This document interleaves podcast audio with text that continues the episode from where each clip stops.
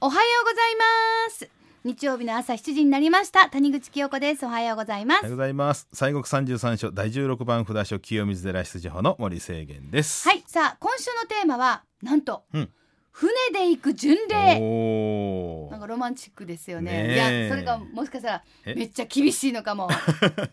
え何手こぎボートでそう遣唐使みたい剣な道士みたい ないつの時代や ねん、はいさあはい船で行く巡礼、どちらの船所さんになるんですか、はいえー船と言いますとねあの西国の巡礼ではあー唯一船でしか行けない、えーお寺がございます船でかしか行けない、はい、えー、琵琶湖のですねあの北の方湖北でございます、えー、竹生島あにございますね、第30番札所お竹生島宝厳寺さんでございますああ竹生島ね、はあそうかあもうあそこは船でしか行けいないそうなんですよ、うんちょっと船でもね定期船で30分長浜港からでしたかかりますそうですね、うんうんうん船で30分ですから泳いでいこうもたら大変ですわ、大変ですわ無理無理船乗ってください、 ええであのこの竹生島さんですけどもね、うんえーここはあの昔からまあ神のか、まあ、島ともいうふうに、えー崇められておりましてあそうなんですんか、そうなんです。で民家は一軒もありません。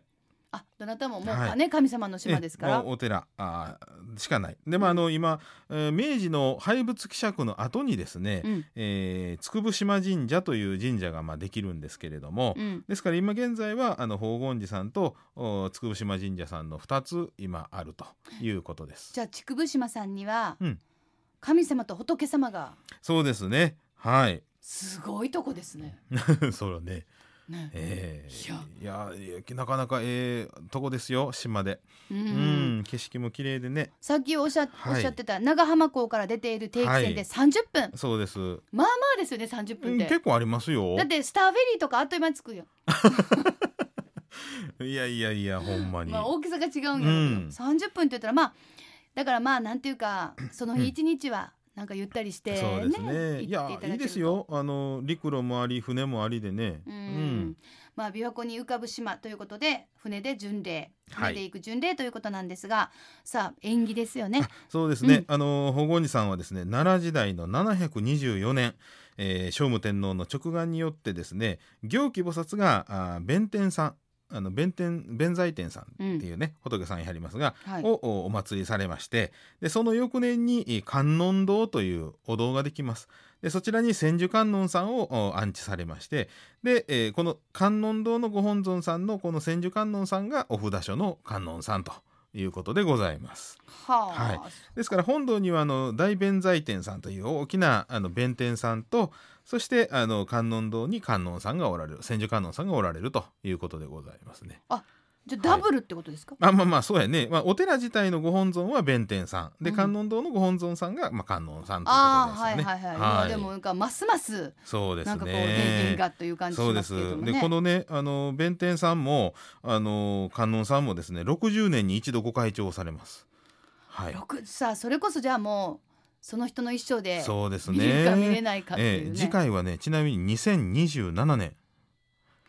なんとかもうもうちょいやね行きたいねこれは、うん2027年これ逃したら次60年後ですからね。それはちょっと無理やな、大変、 うん、であのここのおご本尊様のね、うん大弁財天さんは七福神の、まあ、お一人でございますわねで、えーふまあ、福徳財宝の神さんとしまして、えー例えば神奈川県の江ノ島の弁天さんとか宮島の広島の宮島の弁天さんに並びます日本三弁財天の、まあ、お一人お一つというあそうなんですかそうなんです。でまあちなみにねこの江ノ島の弁天さんはこの竹生島さんの弁天さんがあの感情まあいうあの移されたというかね、うんええええお祭りされたこれがね吾妻鏡に出てるらしいですね。あつまああ鎌倉時代のじゃあもうこれ、はいまあ元祖ってことですよね。そうですね。うわーええ福徳財宝の神様。そこうでございます。れ私、はいあの相思相愛になりたい感じです。なるほどいやほんで特にね、うん弁天さんはあのほら琵琶を持ってありますでしょそうですね。ですからねあのいわゆる芸芸能道のはい神さんとしてもね、うんええ皆お参りかはります。あもうこれはもう私にとってはなくてはならない感じで、もうぜひともね本当にだからもう今すぐ、ぐ泳いでいや泳いでない船で行き ます。船です。ええ船の方が泳ぐのは無理です。ええでまああの神さんと仏さんがね、まあ、いはるということでございますけどもともとは、あのこの島はあの浅井家のねご先祖さんが、まあ、浅井の国の国主っていう、まあ、ことだったんですがその浅井氏のあの氏神としてここの島が祀られておったんですね。長政そうそうそうあ浅井長政そうあー松江がねはいはいえーでそのお浅井姫というその、まあ、浅井氏の豪族の神様がおられてで、うまあ、んそこにその弁天さんのお寺ができたとはいいうことで、まあ、最初から、まあ、そういうあの、まあ、弁天さん自体もインドの神さんですからね、うえんーえーえーそういうふうなことでね、あのーまあ、神仏集合のあのお寺というか、えーでございますう。んでもなんかちょっとこう聞けば聞くほど興味が湧くというか、そうですね面白いお寺ですよ、あのーうん船からのぼあの降りてね急な階段をダダッと上がってったら降りたところからそうです急な階段なだんかだダダッとと上がったらもう本堂まずあってっていうねもともとこのの竹生島神社さんの、あの今の拝殿というかね、はいおあの建物があー昔の竹生島さんの本堂やったんですよ。ほうほうほうえーですからちょうど150年前の廃仏毀釈という神仏半前例というのがありましてね習いましたね、えーちょうど今年で150年ということですがうんそれでこの神社がまあ後々できたんですけれどもね。はあ、うんそういうまあ歴史も、はいまあ、これ近代の歴史ですけれどもそうですねを見ることができるというね、えーええー竹生島にあるうーこちらは宝厳寺さんそうなんといですうことなんですけれども、なんかなんかでもここといえばなんかはいその、まあ、弁天様のお話をしてますけど、なんかだるまーそうそうそう。弁天さんのあだるま、ー弁天様のねしわ幸せ願いだるま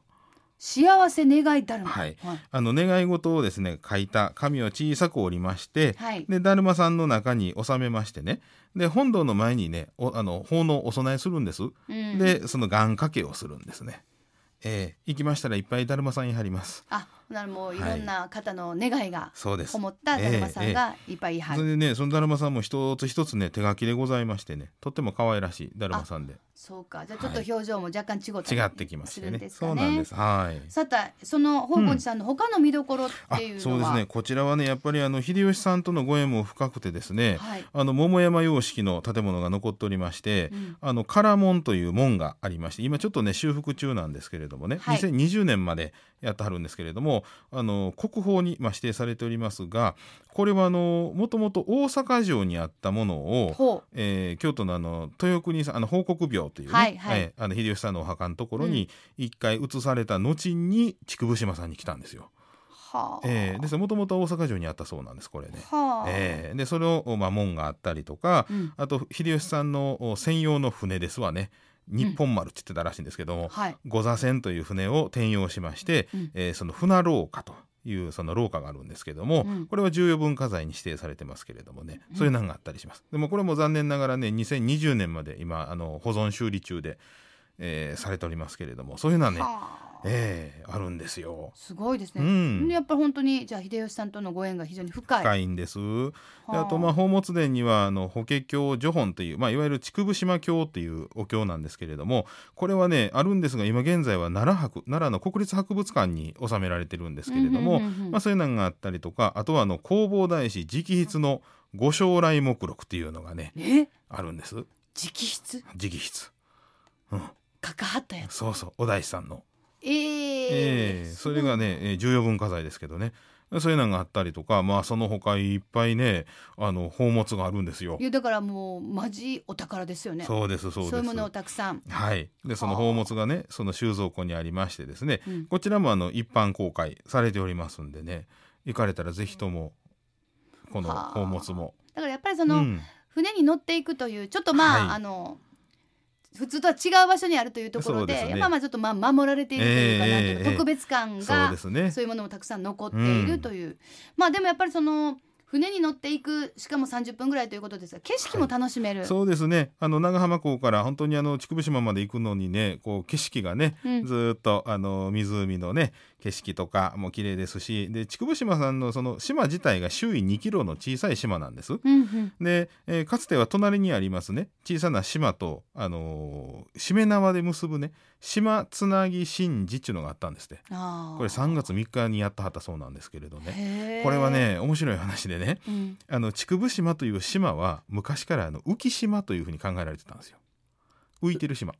浮島ああぷかぷかとのこの、まあ、根っこじゃないけどそんなんがなそくっうそうそううんてぷかぷか浮いてるたほうほうだからほうよそいかんように隣の島とその縄で結んでたとあほんなから要するに隣のちっちゃい方がいかんようにじゃなくて あそ根うっそうそうこの生えてるちっちゃい島を土台にししてて止めて た。へえええそれがまあこの神あの島つなぎ神事っていうのがかつてね昔ああったそうなんですけれどうんまあもでもやねっぱ。りその近所の方にとってもまあやっぱ特別なそうですこちらのこの島自体がね、うんええってそうなんでいす、うね感じですよね。は聞いいてたらね。さてはいこの西国三十三所早々千三百年記念の特別拝観というのがあるそうではいすね。そうですねあの少しまあ先にはなりなるんですけれども、はい10月の15日からあ31日まで、えー、三重の塔のお御回避お扉が開くということでございまして、この塔はですねあの昔あったそうなんですけれども、まあ、あの火災とかいろんなもので、はいまあ、損傷なくなっておって250年ぶりに、えー西暦の2000年に再建されたわけでございましてね、えーその塔があーございましてそのお扉を開くとで中にはあの大日如大日如来さんとかあ真言宗の8人の祖師方の並んだ真言八祖像とか、うんあの32点なんかずっと描かれているということでございます。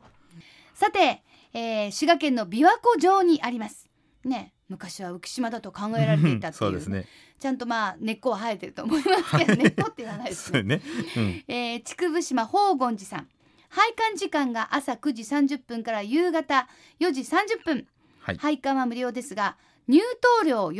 円が必要は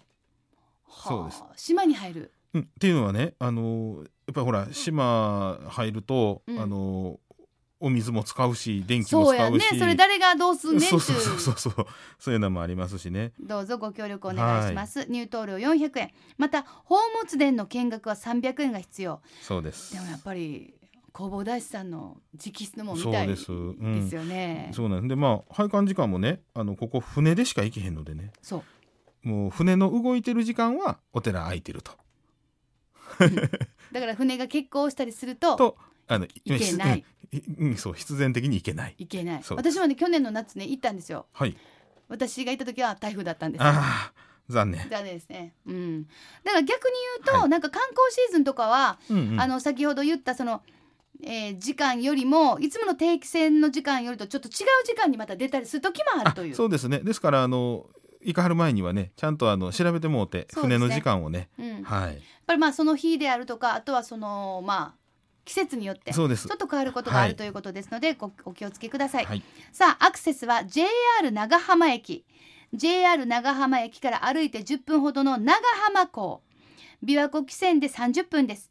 ねあの私が去年行こうと思ってたのは彦根からだったんですけあどなるもほどはいはい彦根港とか今津港からも定期船が運航されております、でお車の場合は長浜港彦根港今津港になんと無料の駐車場うがんねあるのでございます、結構なことですよこれもで先ほども言いましたが、えー大雨や強風など好天時、ね、天気が荒れている時や冬の間は欠航となるということですはいなのでぜひぜひやっぱり行かれる前には今日は大丈夫かと そうですねまあまあほぼ大丈夫なんですけれども、うんうんやっぱりチェックをしていただいたそ方うですねがいいかなというふうに思います。さあということで今週は西国三十三所第30番札所筑部島宝厳寺さんご紹介しました。